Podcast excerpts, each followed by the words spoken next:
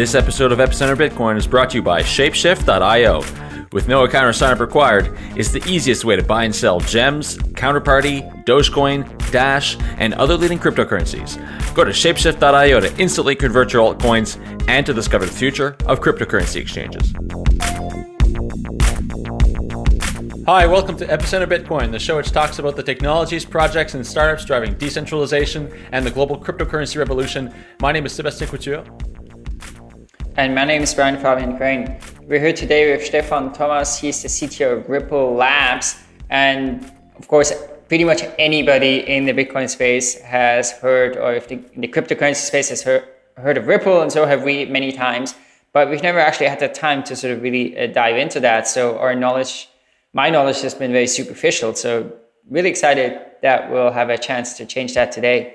Uh, Stefan also before he got involved in Ripple, he had sort of a long history in the Bitcoin space. I'm sure some of you will know uh, the website he created, We Use Coins. That was, I think, for a long time the sort of initial launch pad to learn about Bitcoin in two minutes. And he's also the original creator of Bitcoin JS, which is used as a JavaScript library, which is used for a lot of web wallets like blockchain. At least that's what it said on the Bitcoin JS website. So, Stefan, thanks for coming on. Thanks for having me. I'm really excited to, to talk to you guys. And I hadn't realized that you were behind We Use Coins. Uh, just uh, excited. Uh, of course, uh, first one on that website whenever I first got into Bitcoin uh, about a year and a half ago. So, I mean, almost two years ago now. So, awesome. Yeah. Yes, so, so uh, I guess that brings us to sort of our first topic, right? So you, you started uh, really early on in Bitcoin. Can you tell us a little bit about about that?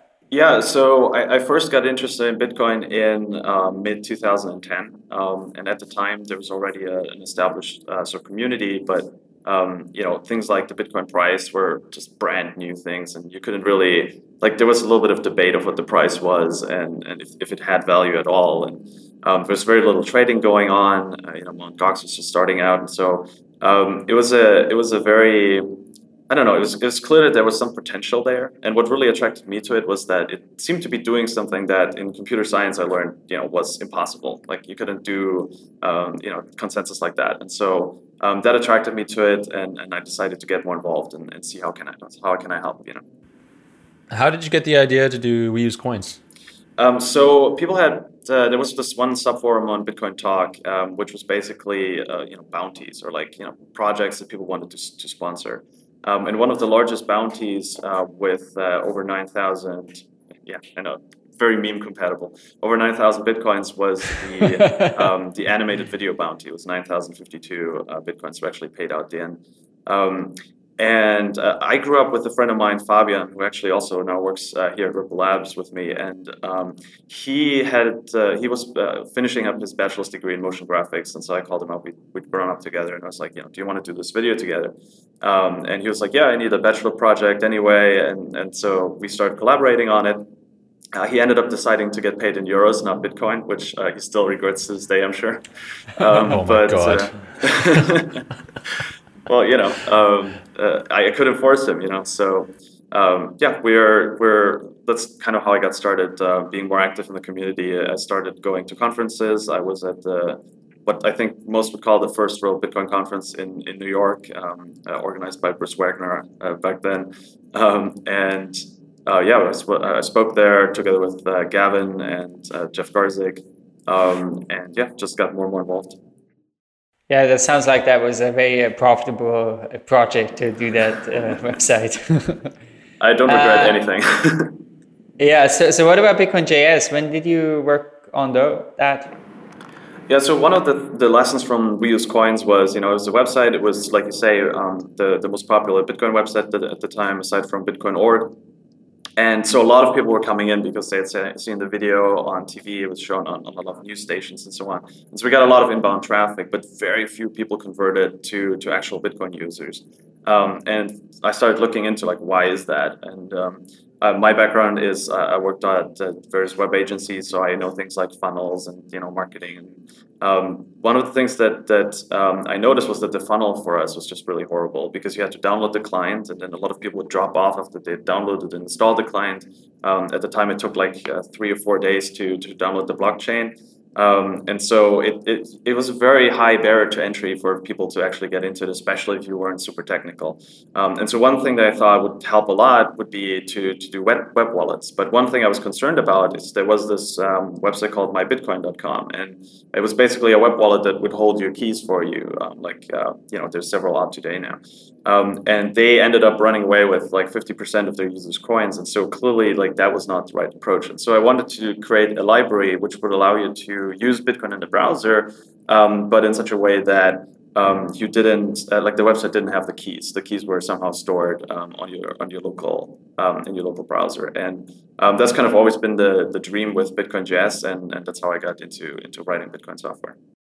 Mm, cool. And and where did Ripple come in? When did you start working on Ripple? Um, so I, I, would say like there's a couple things that that uh, attracted me to Ripple. So um, actually hard to think of where I would start. Uh, one of the things that, that was happening sort of in 2012 was that um, I had worked on Bitcoin JS for over a year. Um, I was starting to get kind of tired. It was very hard for one person to keep up with um, you know all the changes and all the new um, things that people were discovering in Bitcoin, all the feature requests and so on.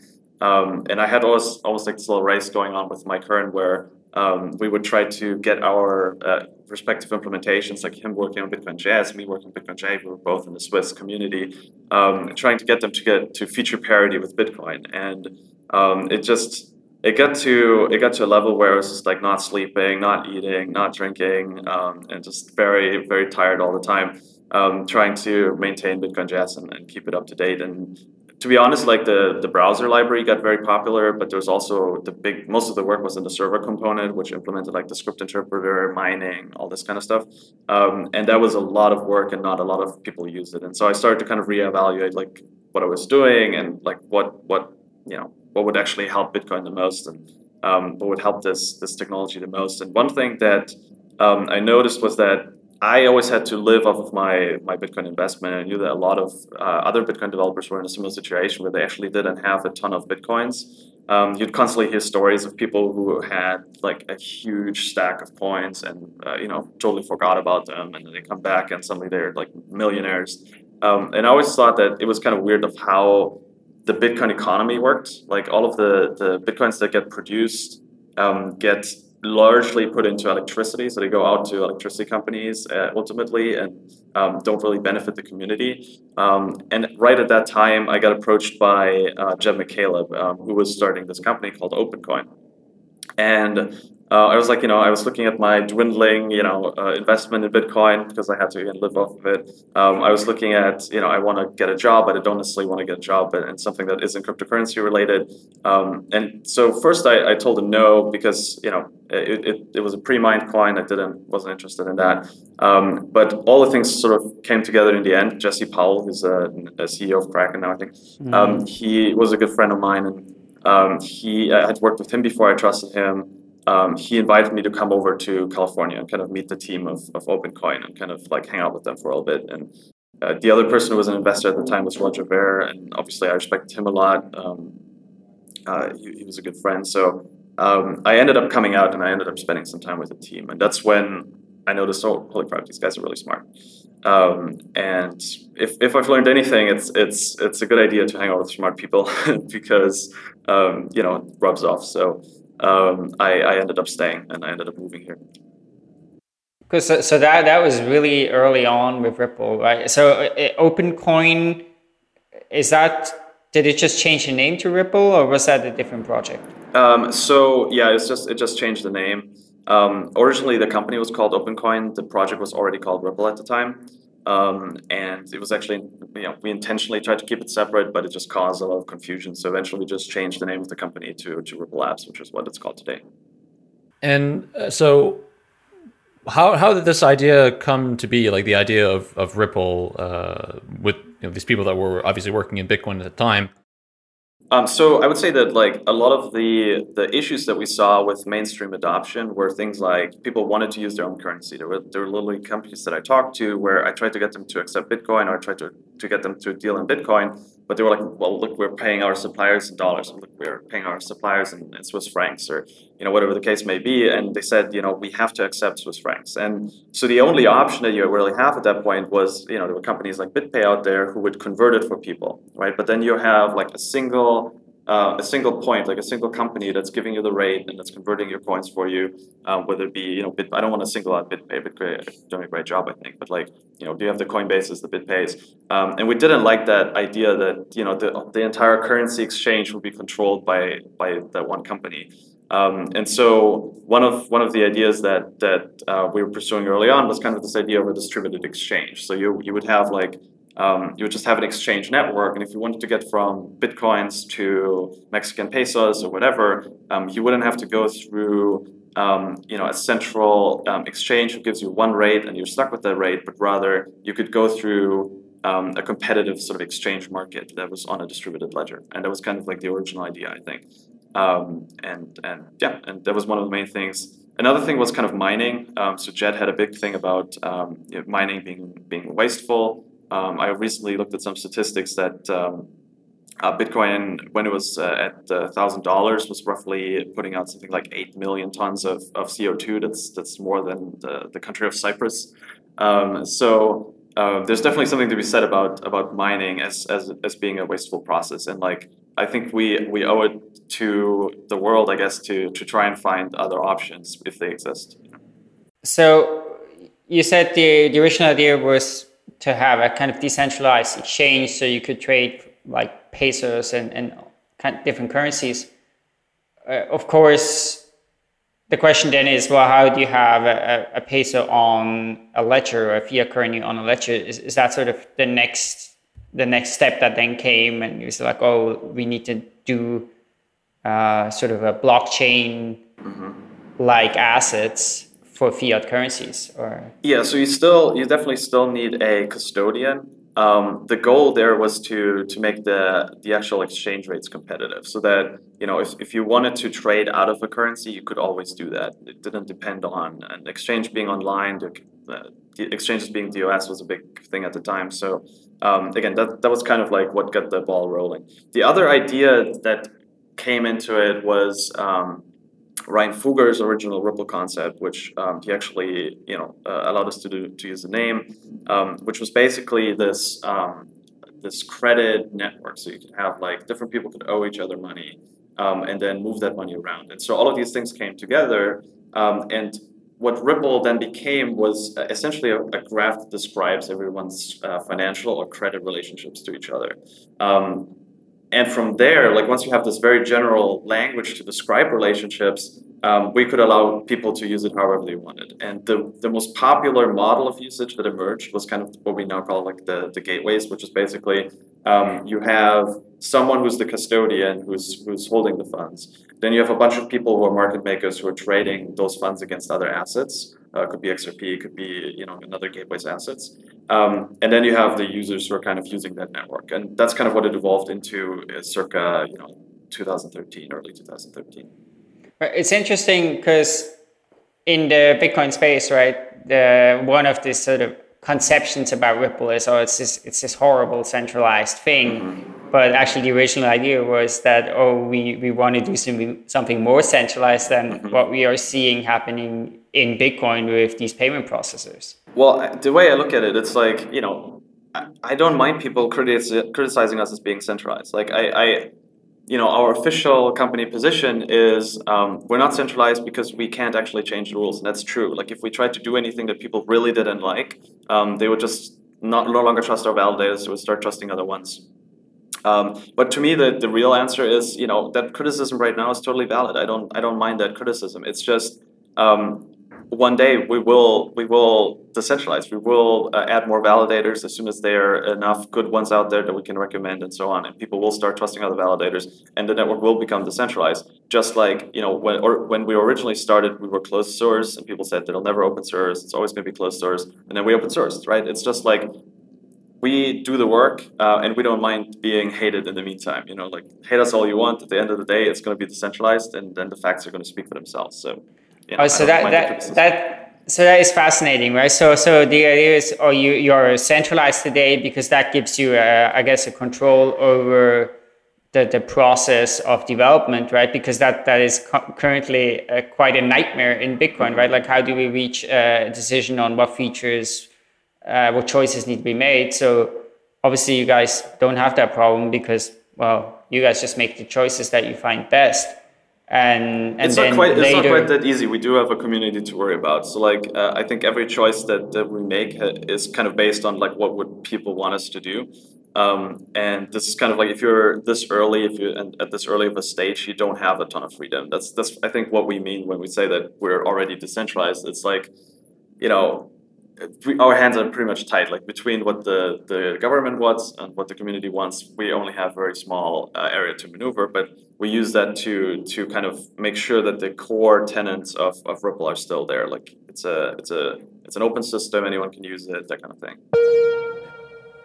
Today's show is brought to you by our friends at Shapeshift. Of course, Shapeshift is the fast and easy way to trade altcoins, and they now support over 45 of the most popular altcoins, including Counterparty, Ripple, Gems, and so many others that I've never even heard of. And they now support you guessed it, Ether. Since the release of the Frontier launch, Shapeshift has added Ether to the list of supported currencies.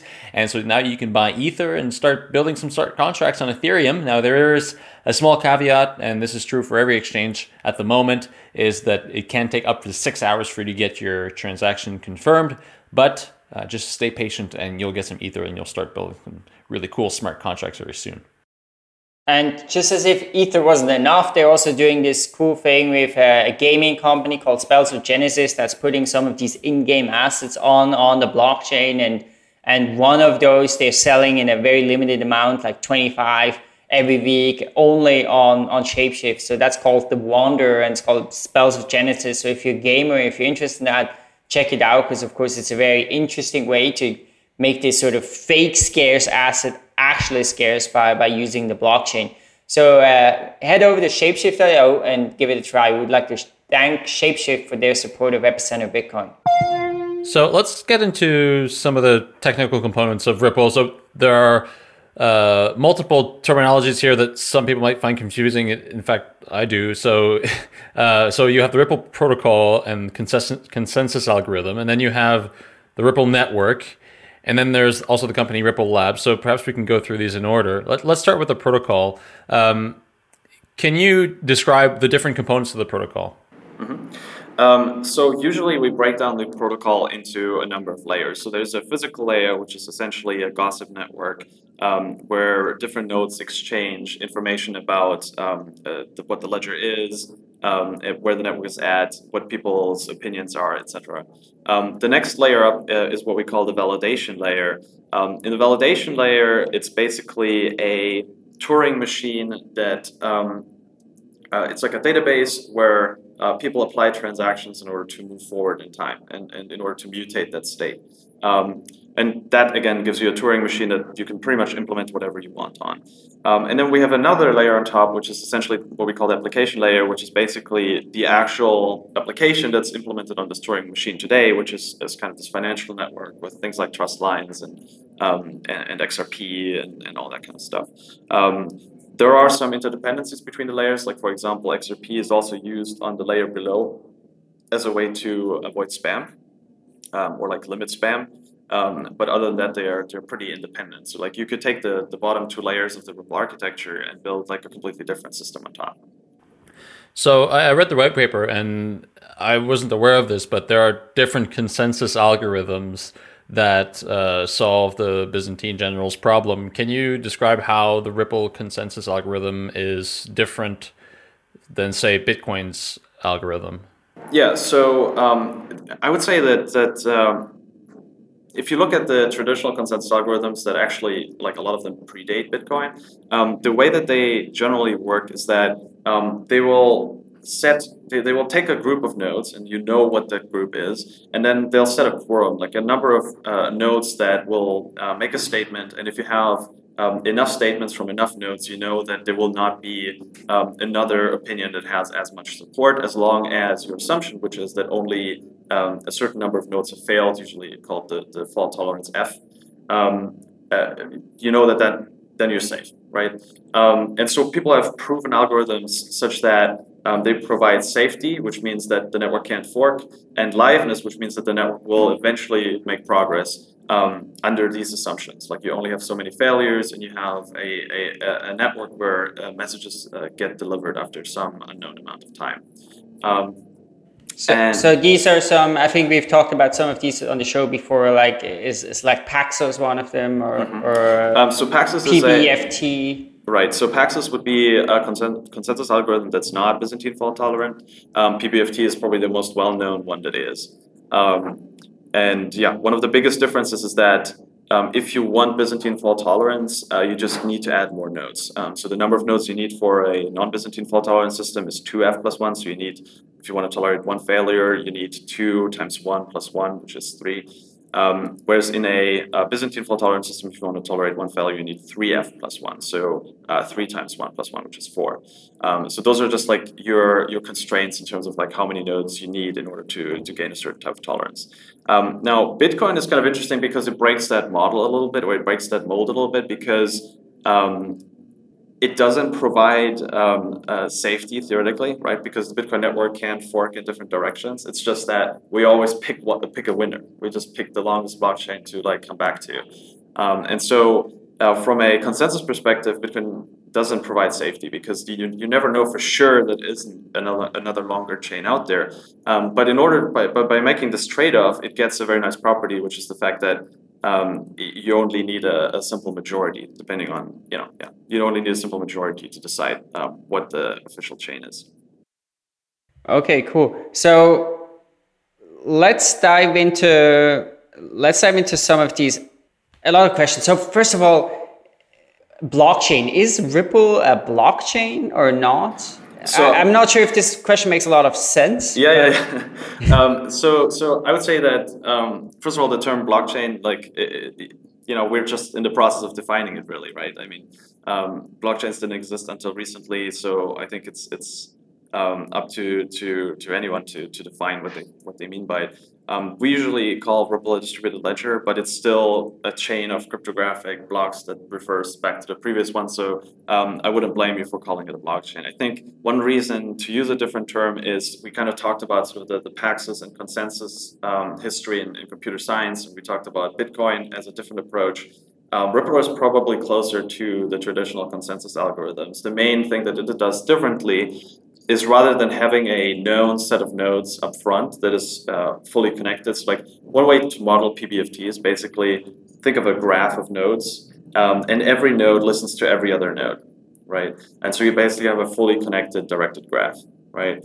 Um, and so Ripple would basically be a consensus algorithm that uses similar principles, except it allows the graph to not be fully connected. It, it you, you have to start thinking about what if this node doesn't use the same set of nodes as everyone else, right? And so um, somewhere between the fully connected graph, which we know is, is proven safe, and the completely disconnected graph, which we know is going to fork, there's going to be a point where um, you have a certain amount of fault tolerance, and that fault, amount of fault tolerance is going to be decreasing as you remove connections. And so, what we're kind of interested in is um, sort of this middle middle ground. Um, and the reason that's interesting is because the assumption that everyone's going to set their same the same node list is just not a very strong assumption, right? Like if you have a validator, let's say in, in the US, and you have a validator, let's say in Iran, there's a good chance that the US validator won't ever trust the Iranian validator, right? Or they might be forced not to trust them.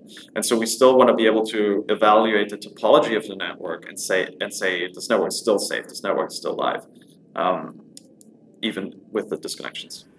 Okay, so we'll get to this node list thing in just a second, but can you first just walk us through a transaction? So, as you know, someone creates a transaction, signs it, submits it to the network, then what happens? Mm-hmm. Um, so when you sign and submit a transaction to the network, um, it would first come in on the gossip network layer uh, and be spread around the network. If it's valid and it's paying enough of a fee and the node that you originally sent it to is confident that it will be included in, in the ledger. Um, after it's spread through the network, um, it will be uh, part of uh, the next proposed set from a lot of nodes. So a lot of nodes that have seen this transaction, they think it's valid. They're going to say, we propose that this should be in the next ledger. Any transaction that's uncontroversial. So is the proposed set, is that kind of like the mempool in Bitcoin? Um, it, I would say it's like it's one step further because like it, it first goes into something very similar to the mempool, which is kind of like all the transactions that I know about, right? Um, and then the proposal is more about like what I think is going to go into the next ledger. It's like I actually think this is going in. Um, so who some... sets these criteria? Who sets the criteria for what is a valid node to be a valid transaction to be in the next proposal? Um, so any transaction that pays enough of a fee is uh, syntactically valid. Um, there's no conflicting transactions that I already think are going in. Um, those transactions would be considered uh, likely to go into the next. So the rules are the same for everyone. Yeah, yeah. As long okay. as you run the same software, obviously. I mean, um, you can't stop a single validator from running different software, but that would just be like a faulty validator, essentially. Okay, and so and so then it gets sent into to be a proposed uh, transaction in the next uh, page of the ledger.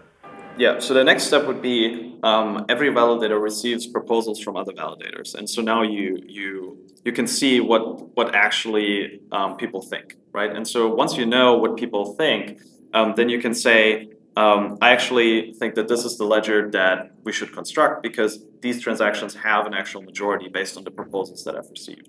Um, and so once that once that's agreed upon, um, that that uh, that ledger will be published. That validation will be published. And then the final step is um, every validator will be listening from other validators' published ledgers, and if they see enough of those published ledgers, um, they will they will consider those ledgers validated and they will say, okay, this is now the state of the network, and, and we proceed from here. Um, so that's what the point where, like for example, a gateway would uh, process a deposit or something like that. Okay, so where does, for example, as you know, with Bitcoin we have proof of work providing some security. What protects the Ripple network from someone you know creating a lot of validator and, and doing something mm-hmm. funny? Um, so, if you think about um, proof of work, like what proof of work essentially says is, um, well, let's actually let's start a little bit earlier, right? So let's think about what is the actual problem we're trying to solve. The problem we're trying to solve is um, the double spend problem. We're trying to make it so that if someone wants to spend their coins, they can only do it once. They can't later change their minds and say like, no, actually, I wanted to send it to this other guy. Um, so in order to solve that problem, you need to have some sort of authoritative decision. It doesn't necessarily matter like what the decision is, only that someone is making it, and then after it's been made, it can't be changed. Um, and so if you imagine a peer-to-peer network, uh, if everyone was always connected and always online, everyone could just watch the transactions that happen and make their own decision, and you wouldn't need any validation or mining or anything. You would just see which transaction came in first, and then everyone would see that one first. I'm making some assumptions here. Um, and you would just say, okay, this one came in first, so we'll process this one, and we won't process the other one. And you could make a rule like if they come in very close to each other, um, then they'll both invalid or something like that. And so people wouldn't double spend because they'd just be destroying the coins. Now, there's one big problem with this, um, and that, that problem is that people, you know, they join the network later, right? They, they go online, they go offline, um, and they need to somehow resynchronize. And how do you resynchronize? Because um, when you connect to the network, all you see is a bunch of nodes out there, um, and you don't know who to listen to. They're going to say, you know, well, this is the state of the network. And someone else is going to say, this is the state of the network. And you don't know if, if um, the majority is just a bunch of, uh, it's just a botnet that's like trying to convince you of, of an invalid state. Um, and so what mining allows you to do is it allows you to say like, well, this state has this much mining power behind it, and this state has this much mining power behind it. So essentially you're not watching the network all the time, but you're trusting that there are other people out there that are watching the network all the time, and they're also mining. Um, and so, you, whatever they say, you can kind of rely on. Okay. Now, um, mining or the proof of work portion essentially acts as a, a, proxy for voting rights. So you're giving people voting rights based on um, based on how much they mine. So if you have you know 70% of the mining power, you have 70% of the voting rights. Um, so what Ripple does by contrast is rather than um, deciding who gets to vote based on mining power, we just tell each individual user essentially, or each individual node that connects to the network, you decide who you want to have voting, right? So like if you want uh, to listen to these nodes, just put them in your list, and then your software will adopt whatever those nodes say. If you want to listen to those nodes, um, put them in your list, right? Um, and so you're kind of like turning you're making it the, the, the node's problem or the node's decision of who they want to listen to. And it gives you some pros and cons. Um, so on the pro side, uh, it allows you to um, it allows you to deal with malicious nodes. So, for example, if there was a malicious Bitcoin miner that would like never include any transactions, for example, um, there's nothing you can do. It would just be like, okay, well, those blocks are like empty. It, it wouldn't hurt the Bitcoin network a great deal, but you couldn't. You also couldn't get rid of them. You couldn't shut them down or anything. Um, whereas, like in Ripple, um, what happens is if someone doesn't include any transactions or they always vote no, we would consider them a faulty validator. And so people would take them off the list of validators that they listen to. And so their, their voting power in the network would go down. And so you have kind of like the so, ability. So, so is there on a client level locally, are there some rules that determine who is a faulty validator? Um, there's no it's there's no rules. It's completely manual, right? So like the node, each node has to decide who they want to listen to. Okay, so so if I was running um, a Ripple node and I notice oh this per, this node is always saying no, then I would like manually go in there and remove yep. them. Yeah. Okay. Um, it's actually kind of I, I, I don't know how how deep you want me to go into this topic, but um, it's actually kind of interesting how um, ultimately the consensus is based on the code that you're running right? Like for example, let's say the Bitcoin developers decided to change the mining algorithm to another mining algorithm um, for whatever reason. Let's say you know SHA-256 is broken or something. Um, then the blockchain that previously would have been considered formally valid, the one that has the most work under SHA-256, would suddenly no longer be valid. It would be a different blockchain that would be valid. And so ultimately, the, the trust always lies with, with the developers. The trust is always a manual process, right? Like, because the developers define the rules, and then all that mining is is a shortcut, a um, decision-making framework that's faster than the manual changes, right? Like mm-hmm. to, in order to get everyone to upgrade their Bitcoin software, it would take a long time. So you need something that that can react on on, on the order of minutes, and so that's why you use mining. And so with Ripple, um, it's similar. It's like we we like there's the developers who make the software and they decide certain ground rules, um, and then you have um, then you have the people who run the validators, and their job is to make faster decisions, right? And so you're kind of like trying to get to a point where you can make faster and faster decisions um, that are less and less secure. Right. So P- Peter Todd wrote an interesting uh, paper analyzing Ripple, and, and I think he brought up uh, a point that I'd like to address here, uh, and that's the question: you know, can this be really decentralized, right? Because if you let's say I'm running a Ripple node, then what I don't want to do is I don't want to listen to nodes that you know do the wrong thing, right? I don't want to listen to nodes that maybe give me fake data or malicious because then I'm at risk of, of losing money, of being defrauded or something, right? So doesn't that just mean that there is a really strong uh, the sort of Nash equilibrium of this is everyone listening to the same set of nodes, and then you have this sort of centralization where you you don't want to switch away, right? And, and and I guess that gets even more, you know, that gets even stronger because you guys have a, a default, a list of a default node with the clients, right? So I presume most people just download it and stick with default nodes.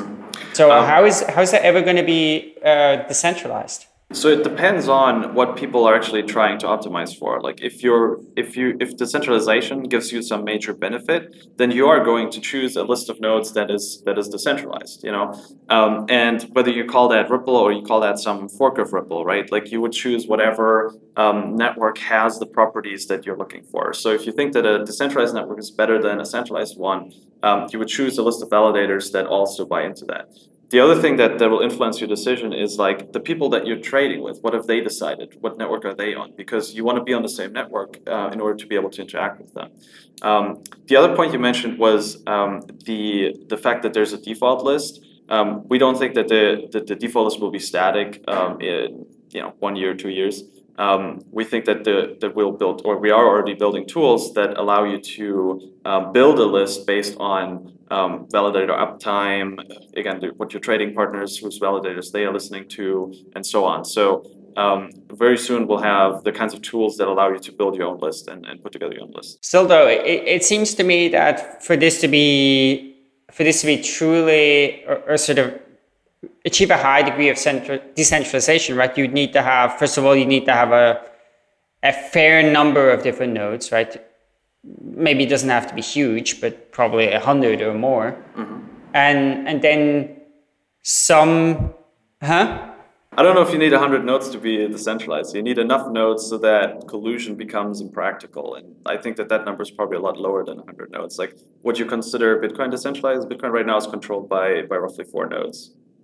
Yeah, no, I mean, I think Bitcoin certainly has a problem with being too centralized. And I don't think that's a good thing for Bitcoin at all, right? I think Bitcoin should be more decentralized. I don't know. I think it's it's you, you have to think about like what are you trying to get out of the decentralization, right? And and something isn't like decentralization is not a goal in of itself. The goal is security. The goal is access. The goal is uh, you know the rules come first, and no one can no one's above the rules. That those kinds of ideals I think are are what we're trying to achieve. Um, and I think that people will be attracted to whatever networks provide them with those benefits. And uh, I think that with this like approach of like manually choosing the the validators, what we're creating is a system where um, it will just end up with whatever people prefer because we will try to we will try to provide the the kind of network that people want and then people will opt into the kind of network that they want. So even if we screw up and we don't provide the network that people want people will just go onto a different network that does have what they want. Um, it's just important to understand that what people want isn't maximum decentralization you know? It's not that you want to be on a network that has like a billion nodes and, and the work is replicated a billion times. You want to be on a network that is secure that gives you access um, you, have, you have confidence about its continuity, those sorts of things, right? So you always have to come back to what are you actually trying to get out of the decentralization. And this is why people hate you on Reddit, my friend. this is the, this type of talk, man. You, you gotta. No, uh, but so is there an incentive to run a node? Then is it is it purely just to contribute to the network, or do nodes get paid in some way? Um, so you already have to run a node if uh, you want to do uh, anything interesting with Ripple, like if you want to listen to transactions and so on, you have to connect to some node. Um, and so you can either run one or you can connect to someone else's node. And of course, they'll they might charge you for that, or they might restrict your how many things you can submit and so on, uh, how many queries you can do. Um, and so there's already a strong incentive to run a node if you're a participant. And then whether or not you publish validations is literally just a flag. It's just a switch that you flip. Um, and so we what we observe in practice, so a lot of the, the businesses that are on Ripple, they also publish validations, and we're starting to track, you know, how, how good their validators are um, in order to be able to start to decentralize, um, and then also, or to, in order to be able to start to add them to the to the to the recommended node list. Um, and so it's it. I don't think there needs to be much of an incentive. And one nice thing about not having an incentive is that you avoid a lot of the the attacks that are based on um, trying to get the incentive. So like if you think of selfish mining, other things that that um, are issues with Bitcoin, um, those all come back to the fact that you get incentivized for mining. Um, and so if you don't get incentivized for for validating um, there's actually there's some benefits to that. And so right now this is the approach that we're taking. But obviously, you know, this could change if, if our assumptions turn out to be wrong. Today's magic word is waves. W A V E S. Head over to letstalkbitcoin.com to sign in, enter the magic word, and claim your part of the listener reward.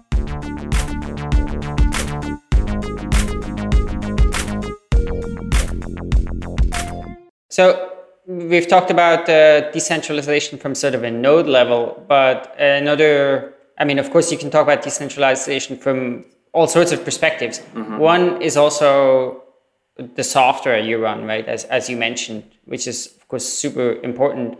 So with Ripple, is it correct that there's only one implementation? And do you think this is a problem? Would you like to see other people develop other Ripple implementations?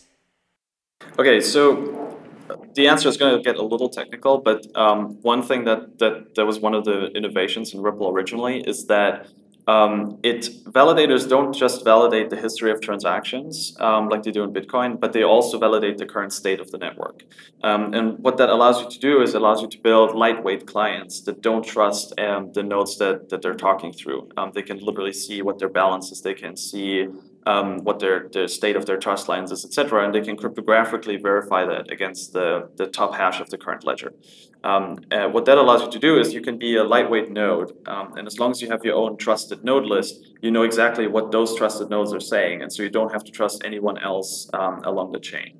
Um, and the reason that that's that that's important um, is that there are several implementations of those client libraries, right? So like if you have um, uh, RippleLib, there's a RippleLib version in JavaScript, there's a RippleLib version in Java, there's obviously the RippleD implementation C++. So there are a couple of different implementations of that logic. Um, now, we, there's still some things missing with the with the validation logic there, but um, in principle, you could add that to those implementations if you care enough about that. Um, on the validation layer, it's true, there's only one RippleD validation uh, implementation that validators actually run. Um, but that's the same is true as with Bitcoin. So I think something like 99% of the mining power is actually the, the Satoshi uh, Bitcoin uh, original implementation.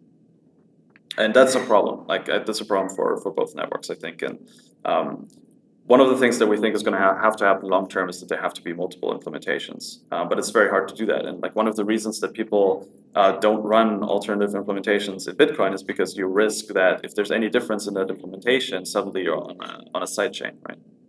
So let's move on to, uh, I guess, a higher level above uh, the consensus protocol and the algorithm and some of the technical components that are at the core of uh, Ripple, uh, which are gateways. So uh, we've mentioned them early on in the show. Can you explain exactly what a gateway is? Because it seems to me, from my understanding of it, that it's very similar to a Bitcoin exchange, but I understand there are some differences there that are kind of important. Mm-hmm. Um, so I kind of uh, mentioned gateways as as like uh, uh, we were talking about the early days of Ripple, kind of where we started out one thing that that has evolved into is like, well, who are the best gateways? They are uh, banks, and even better, the central bank, right? So the bank, central bank is like the ideal gateway, right? Because um, they can actually issue real dollars, they can actually issue real euros, and so on. Um, and so as as we've evolved as a company, um, our focus has shifted away from um, people or non-banks or non-bank financial institutions um, over to to banks, credit unions um, corporates and so on who have um, the kind of scope in order to be able to issue um, in order to, to be to issue real dollars and, and, and, FDIC insured dollars and those kinds of things onto the network. Um, and that's right now our current focus. And uh, one thing we found is that for them, surprisingly, I think you know we get uh, we get uh, ripped off by the banks, but obviously the banks get ripped off by other banks. So um, we actually found that they have a very, very compelling value proposition in adopting this technology, especially smaller banks do, um, in order to be able to do real-time international transactions. And so our focus has pretty much shifted to um, financial institutions now, and um, we just found that that it's a slam dunk story. They really like this. Um, you know, they they want to they like the certainty that they get from being able to see where the transaction is at. They like competitive FX. They like the speed of the network, um, and so that's been been our focus more recently. Um, the issue with the with the community gateways was always the licensing, right? It was very hard. It's very hard to operate a community gateway, and it's very hard to do so um, in a profitable way. Okay, so so that was interesting. I I don't know if you want to dive into into the um, the application a little bit more right now, but perhaps this this would be a good idea. So so you mentioned uh, so banks use this for international international transfer. So can you talk a little bit more about how exactly that works? Sure. So sure. so, so any bank can just issue, for example, Ripple euros, and then why would I accept that as another bank, and, and why is that? Better? So the way that international transfers between banks work today is uh, through the system called the correspondent banking system, um, and it's kind of this disjointed um, hodgepodge network of different banks having correspondence relationships with each other. Um, so if you go to a, to a small mid-sized bank um, and you tell them, do you want to make an international wire transfer? Um, what will ultimately happen is that they will send the money to a larger bank in their country um, there's only really a few banks internationally that have those international correspondence relationships. Um, that correspondent will uh, talk to its correspondent in the other country, and then that correspondent will forward it to the final receiving bank. So that's kind of the usual flow. So um, you'll go through at least uh, two intermediary banks before you get to the destination. Um, there's very little transparency with that. So if you make a SWIFT transfer, um, we've had like I interviewed one guy who, who was an entrepreneur who had started a company in Singapore. He'd sent the, the founding capital over to Singapore, and it just never arrived there. Um, and then he went to his bank and he was like, what, what's up? Where, where did my money go? And they're like, well, we sent it off to our correspondent. If you want to know what happened, we can investigate for you, but it'll be, it'll be $40. And uh, that's just you know adding insult to injury. And uh, banks realize this, and especially smaller banks would love to provide a better service to their customers. It's just that um, you know they get the product that they get from the, the, their correspondent, and you know no one's really in a position to fundamentally improve the system. And so um, when we were looking around the the market um, in 2013, we kind of noticed this this huge opportunity, a huge problem with uh, with correspondent banking um, and noticed that Ripple was like the perfect solution, right? You could just, um, as a bank, you become a, um, an issuer on the network. Um, you issue dollars if you're a US dollar bank. If you're a bank in Europe, you might issue euros. Um, and then people can come in, uh, market makers can come in, uh, which could be, you know, either individual traders or it could be um, hedge funds, it could be investment banks and so on, who have very competitive FX rates and they can exchange between the dollar assets from one bank and the euro assets from another bank, right? And so that way um, you create this sort of global network where banks can send money to each other directly. So on the one hand, you have this disjointed network, which is the international banking sector, where it's very complex to send money from one country to another.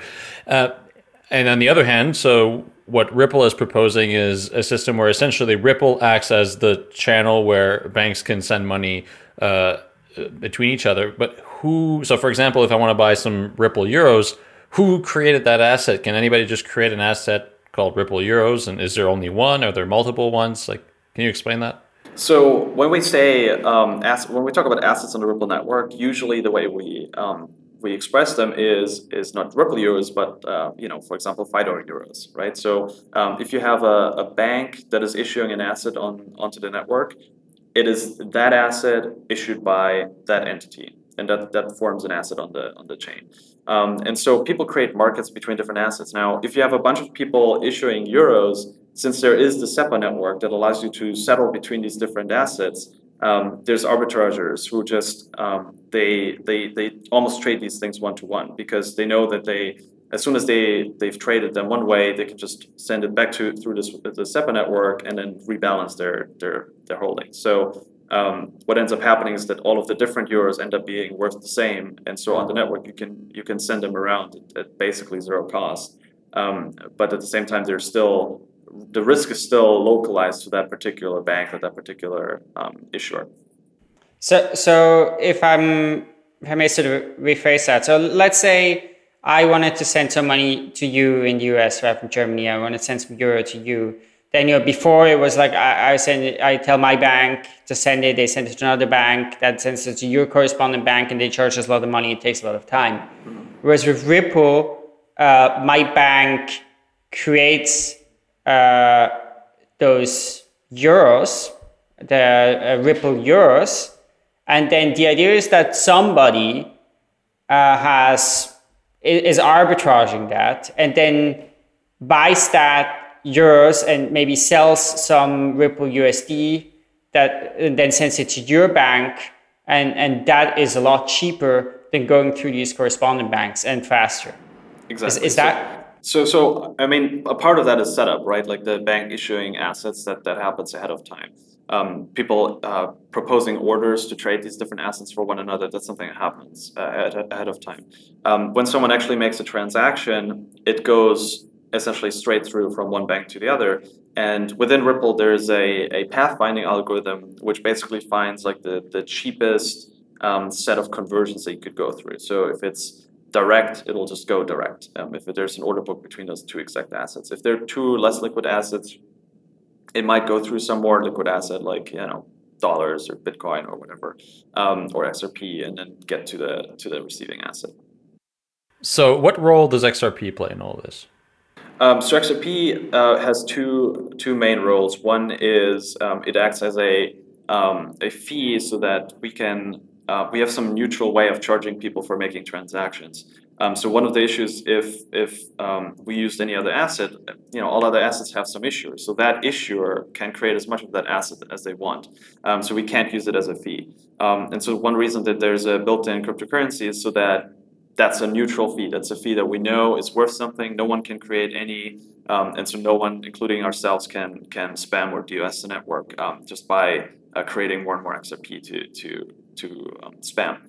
Um, the other main reason, or the other, other main objective for XRP, is to make it a liquidity asset. So Um, it's basically I, I kind of mentioned these different paths. Um, so we specifically encourage market makers to to make paths through XRP um, in order to create a, a liquid uh, market through XRP. And uh, one of the reasons that that's attractive, or one of the reasons that, that we want that to happen, um, of course, aside from it benefits us, it, it, it's how we fund the company. Um, it's also something that like if, if there was a neutral cryptocurrency out there that a lot of liquidity went through um, we would live in a world with with just much lower fx rates because anyone can just connect to that cryptocurrency as opposed to to having to go through dollars and it being at the whim of whoever issued those dollars I mean, that's kind of what happened with Bitcoin and the altcoin market, right? I mean, most yeah. of these altcoins don't have any liquidity between each other, but only versus Bitcoin. Yep, exactly. Okay, no, so that makes sense. So I, I think that brings us precisely to uh, Ripple Labs as a company. So is the business model that you guys own a lot of that XRP because you know oh, it was like pre-mined, so so you had that in the beginning. So now you sort of try to make the network valuable and then hope that the XRP will appreciate in value, and, and that's that's the kind of the path to prof to insane wealth? um, so the, the thing with XRP is that we're probably not going to get rich with it. Um, the the issue is that just like me, you know, working on Bitcoin JS back in the day, I had a huge stash of bitcoins. But if you live off of it, that stash tends to get you know smaller over time, uh, and you tend to have to sell a lot before it, it, it appreciates a lot.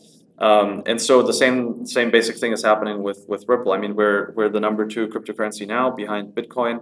Um, but even so, like we are already we already spent a, a good chunk of our XRP and, and, gave a good chunk away. So um, it's it's foreseeable that after um, I don't know another 10, 15 years or so, um, we may run out or we may run very low on XRP. And so we are already looking for um, other ways to to raise revenue. And one of the things that that's very attractive right now is just that um, you know banks want to pay us to help them integrate because um, they want to have a service level agreement. They want to have guarantees. They want to have someone they can call if anything goes wrong. And so um, it's actually, we found that banks are more willing to integrate with Ripple um, if you charge them, uh, um, uh, charge them for it, right? So um, those are new revenue streams that are opening up for us, and uh, that allows us to to kind of transition off of XRP and, and make that more of a, an asset that's independent of us, and, and where we are just one of many many holders, as opposed to like a, an important holder.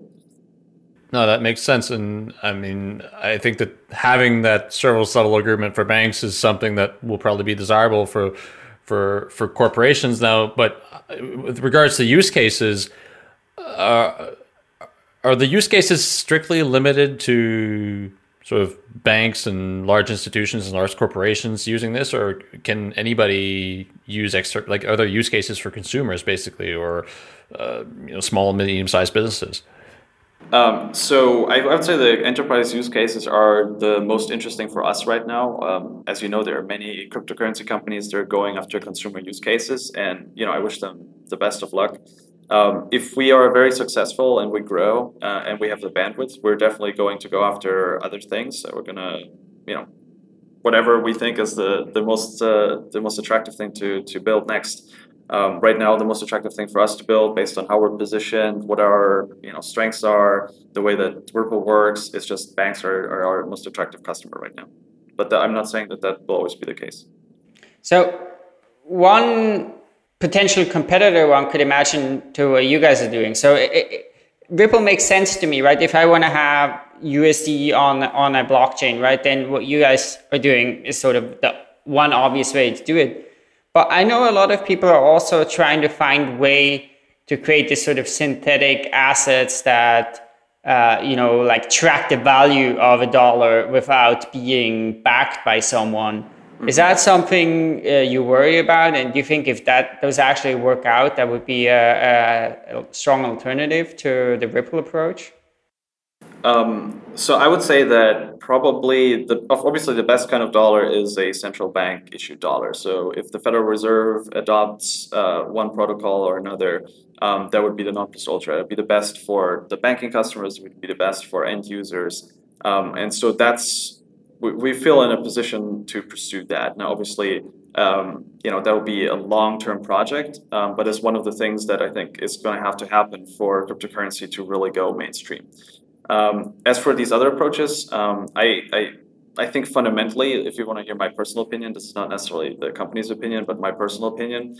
Um, I think that any asset that is not fully backed by um, what it says on the can is um, is going to have trouble because people can't call that bluff. It's kind of like a bank doing fractional reserve, right? As soon as people lose confidence in that asset, there could be a run on the bank, um, there could be a run on that asset, um, and then yeah, the fact that there isn't enough of that asset backing it will be exposed.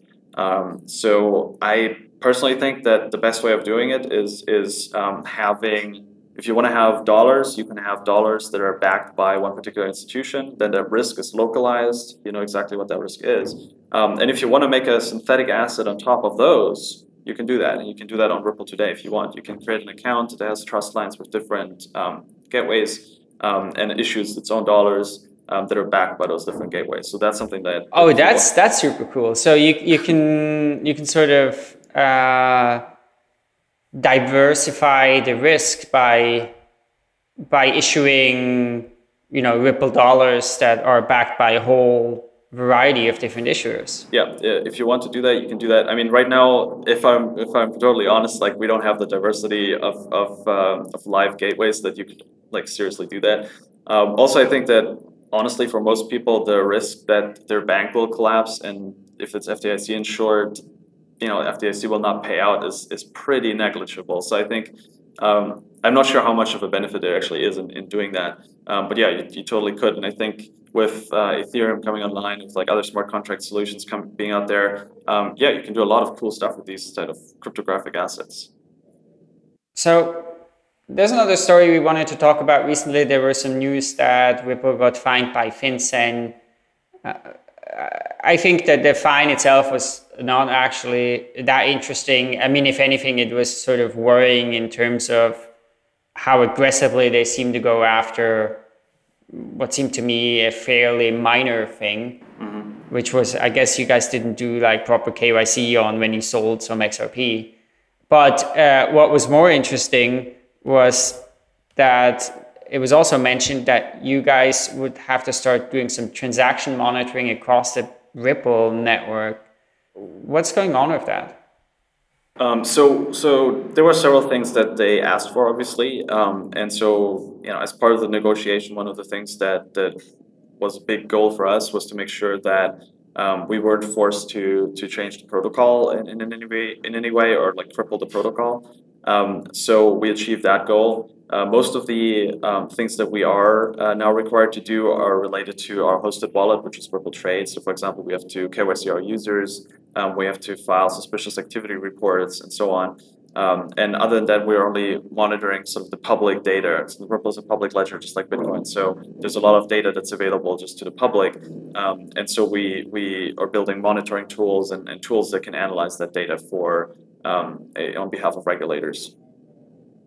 Cool. So how how is the, the traction of Ripple? Are, are, you guys making a lot of headway with setting up banks like that and, and setting up that kind of network?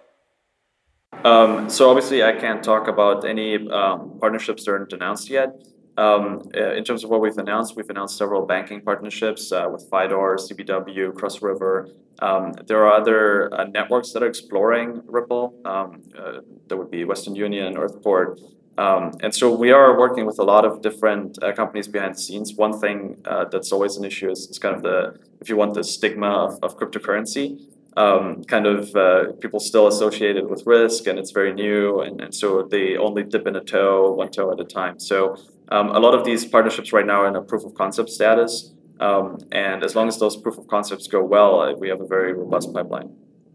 But, but is is the kind of outcome that you guys need to really sign on a huge number of banks so that it, it really sort of becomes this universally used uh, system to move value around? Or is this also something that can work on a smaller scale and in some niche markets?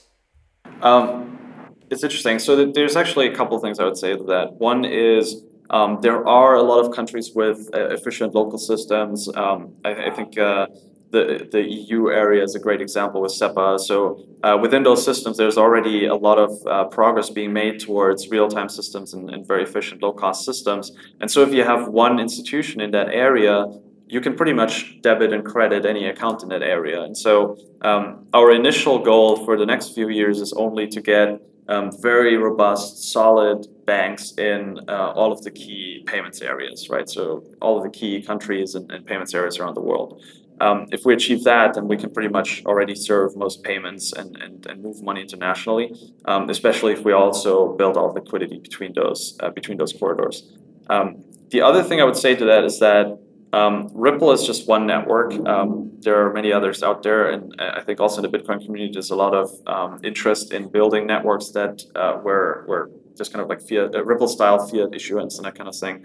Um, so I think that one thing that we'll try to work towards is to tie those together with with our network as well, so that um, it becomes more of this like you know global cryptocurrency marketplace um, as opposed to um, as opposed to like different networks competing with each other.